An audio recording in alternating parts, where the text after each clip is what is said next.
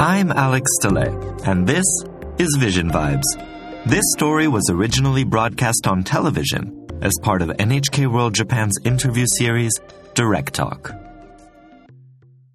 When we talk about democracy, the first thing that usually comes to mind is voting. But really, checking a box on a ballot every few years is only the icing on a fragile and intricate cake. Democracy means that the state's power belongs to the people. In order for the people to exercise their power, they need to be informed.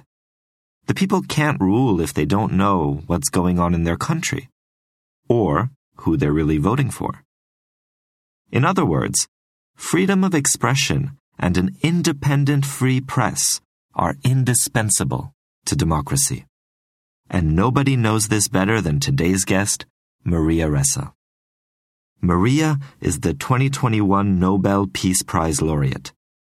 Perhaps more importantly, though, she is a renowned journalist living in the Philippines and is fighting with all her being to preserve her country's democratic institutions. Maria's mission has brought her to clash with a powerful government that doesn't like being criticized. Despite continuous threats to her livelihood and safety, she presses on. Why does Maria believe so strongly that it's worth putting herself in danger to bring independent journalism to the Philippines? Let's join narrator Gino Tani and find out on today's episode of Vision Vibes. Note that this interview was recorded before Maria was awarded the Nobel Peace Prize.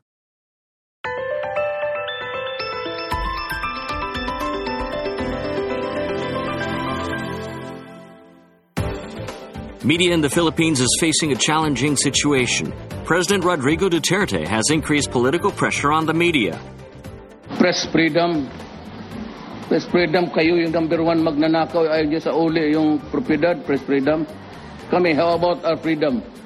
We have our freedom of expression. The license of one of the country's largest television networks was revoked by the allies of the president. Maria Ressa is a journalist living in the Philippines who has been involved in nearly two decades of investigative reporting. She overcame multiple arrests that included tax evasion to cyber libel when she founded an online news website called Rappler. Ressa refuses to be intimidated by threats and arrests for defending the freedom of the press in her country. In all the time I had been working as a broadcast journalist, the reason I chose to come back to the Philippines after almost 20 years with CNN is because I was tired of just throwing stories into a black hole. I wanted to see the impact. And that's the metric that I wanted to measure impact. And I also felt that if the ideas work, then technology will jumpstart development, could jumpstart development in the Philippines. So that automatically is the framework of Rappler, right? Communities of action, journalism is the food you feed the communities. And that's how it's played out so far. Hello and welcome. I'm Maria Ressa. This is Rappler Talk. We're sitting now with Davao Mayor Rody Duterte. Thank you for joining us. Salamat sa panahon mo. Ressa is one of the most highly regarded journalists in the Philippines. She has been making critical coverage of Rodrigo Duterte. She gained the attention globally for standing up to the government's pressure and being a vocal advocate of press freedom while building her own media. Rappler was the creation of my ideal world. The dream was to put to put you, news in your pocket. Right? Before it was, and I think what we did differently was before people had tripods, we actually like built. We asked a metal place to build a, a, a, a housing for the phone. Um, we set it up on a tripod. We built our own portable lights. Like it was very heavy for our reporters, but at the beginning, before everyone came out with mobile journalism, we were the first to do that. And at the beginning, my our peers would laugh because you know these are small cameras now, but it was like a sign of your macho ness if you carry the heavy cameras. And so you would see our reporter with on a tripod talking to a phone and they're the guys who were shooting laughing at our reporter and yet the minute you shoot that click transmit and it's live or you could do it live Ressa was born in Manila in 1963. She moved to the U.S. when she was just 10 years old. She graduated from Princeton University and decided to be a journalist. She returned to the Philippines in 2005 after decades of a successful career as an international journalist. She was recruited to lead the news department of the country's largest television network. I learned news. I learned the standards and ethics. I learned how to control myself. But when I came home to the Philippines, and you know, it was the end of 2004, and by 2005, I took over as the head of the largest news group in the Philippines. I was ready to build. I wanted to build something, and um, and I was old enough to have real experience, but young enough to still want to work really hard. you have to get young folks, right? Um, and young enough to still be idealistic. I'm old now, but I'm still idealistic. It is very possible to be Filipino and retain your ideals. It is your choice right? And I think that's the biggest message when I left ABS-CBN that people who compromise will always tell you you cannot get ahead if you don't compromise. After five years of working at the network, Ressa decided not to renew her contract and leave the news organization. When I left ABS-CBN, that was like in 2010, I went to write a book. And in writing that book, um, I realized that we could do a lot with this. What I wanted to do was to take the same mechanism, because remember the terrorists, the Abu Sayyaf, people who were kidnapping and then hostaging people, were starting to use YouTube. That was in 2011. If the terrorists can use this new social media platforms to spread a very virulent ideology and radicalize, well, why can't the Forces for Good do that? So that was the idea behind Rappler, which is to really, I mean, our elevator pitches, we build communities of action. In 2012, she started Rappler with three female journalists as co founders. It began with a small team of 12 young reporters and developers. Rappler evolved into a major website to become one of the first news sources online in the Philippines with 100 journalists and more than 4 million followers. It has gained recognition for its hard hitting, investigative style of journalism. Welcome to Duterte, the wartime president. In 2016, Rodrigo Duterte won the election and became president. He has a history of clashes with the media and increased pressure on coverage he felt were unfriendly to his administration. Rappler, your uh, articles are ripe with innuendos and pregnant with falsity. But since you are uh, a fake uh, news uh, outlet, then uh, I am not surprised that your articles are also fake. Journalists critical of the current government felt the intimidation. They were told to withdraw their licenses they also experienced verbal assaults and attacks on social media. I think our institutions collapsed within six months of President Duterte taking office. So we have the we have a form of democracy without the checks and balances. We have an executive that has consolidated power. We see selective justice. Uh, if you are an ally of the president, it's okay. We're generous. If you're not, well, in my case, I have had not 10 arrest warrants in less than two years for being a journalist.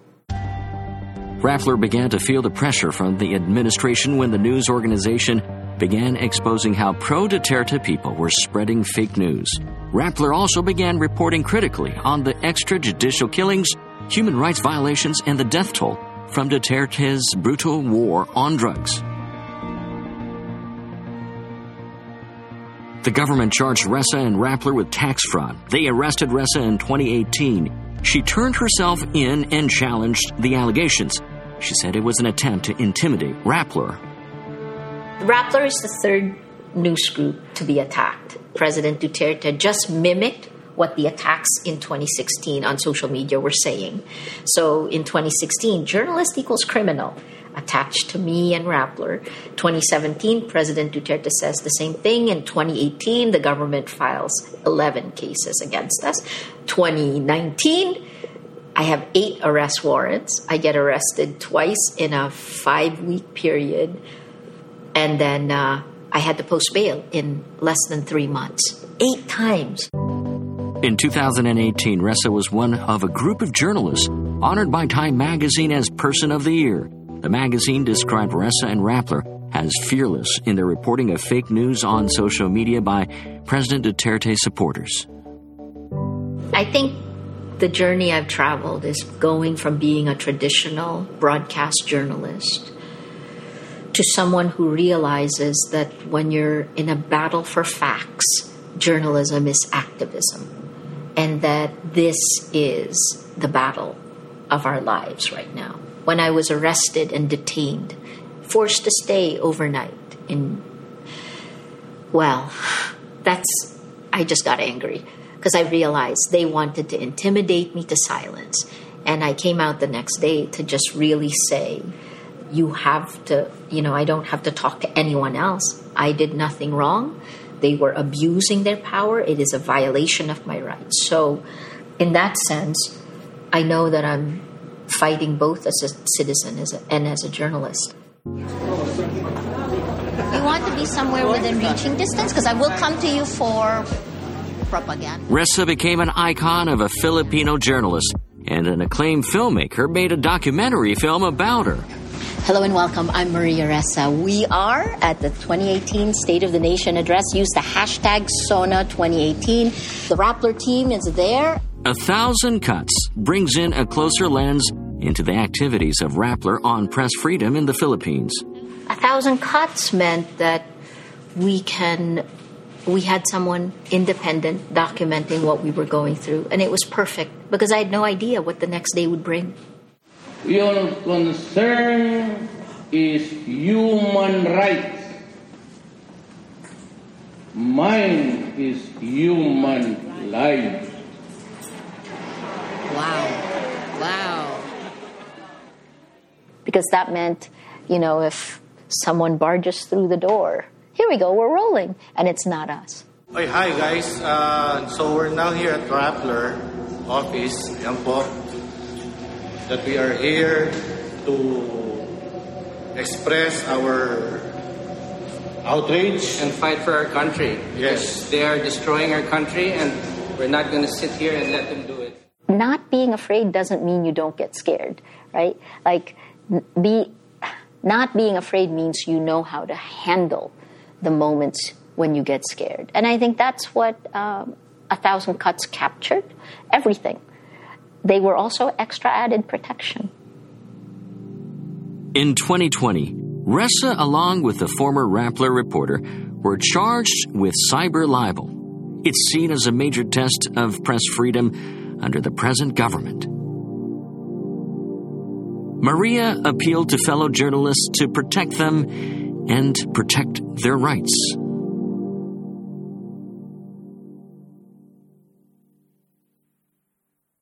If prison is what I'm supposed to deal with, then I have to embrace it and be okay. And then fight it. Those, that's it, diba? Otherwise, there's nothing else. So embrace the fear, embrace the worst case scenario. There are other worst case scenarios, I've thought about them. But what I do today will determine what my tomorrow will be. Ressa received a nomination for the Nobel Peace Prize for 2021 for her brave attitude for the freedom of journalism. The nomination recognized that she is both a symbol and representative of thousands of journalists around the world. Ressa believes that freedom of the press is vital in Philippine democracy. I think democracy is really being tested. This is 2021 will determine so much of uh, our future collectively, our global future.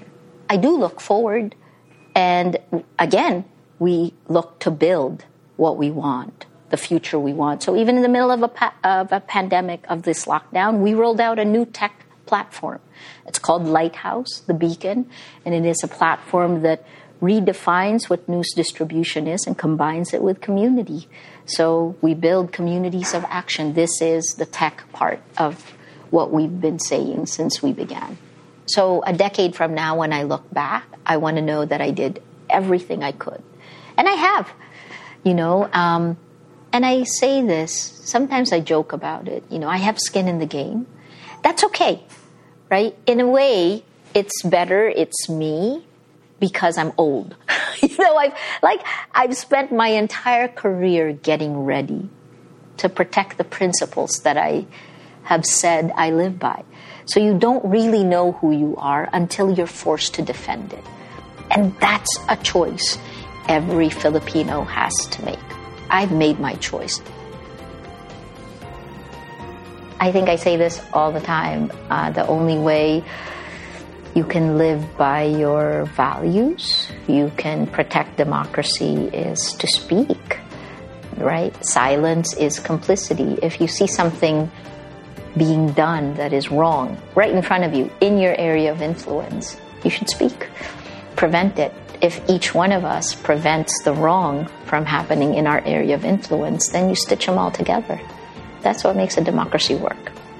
If you do not speak when your rights are violated, if you allow it, if you voluntarily give up your rights, then maybe you didn't really deserve them. Silence is complicity. This was a hard one for me because honestly, when I'm not safely sitting behind a microphone in a recording studio, I find it hard to speak up. Plus, I grew up in Switzerland, which is pretty famous for its neutrality. But Maria reminds us that being uncomfortable in a democracy is normal. When millions of people come together to form a common society, there are bound to be disagreements. How we resolve our differences defines the type of society we become. Our modern world is built for comfort, so it's easy to delegate uncomfortable tasks to others. But we can't delegate the role of upholding democracy to the Maria Ressas of the world. Her Nobel Peace Prize reminds us that just because she's willing to put her life on the line doesn't mean that we can allow her to do so alone. When Maria takes to her megaphone to denounce those willing to tear down democracy, the rest of us have a moral obligation. We need to be standing right there beside her. That's it for today's episode. Thank you for listening. You can find the transcript as well as our other stories on the NHK World website. I've been Alex DeLay. Join us next time for more mind expanding insights from inspiring people on Vision Vibes.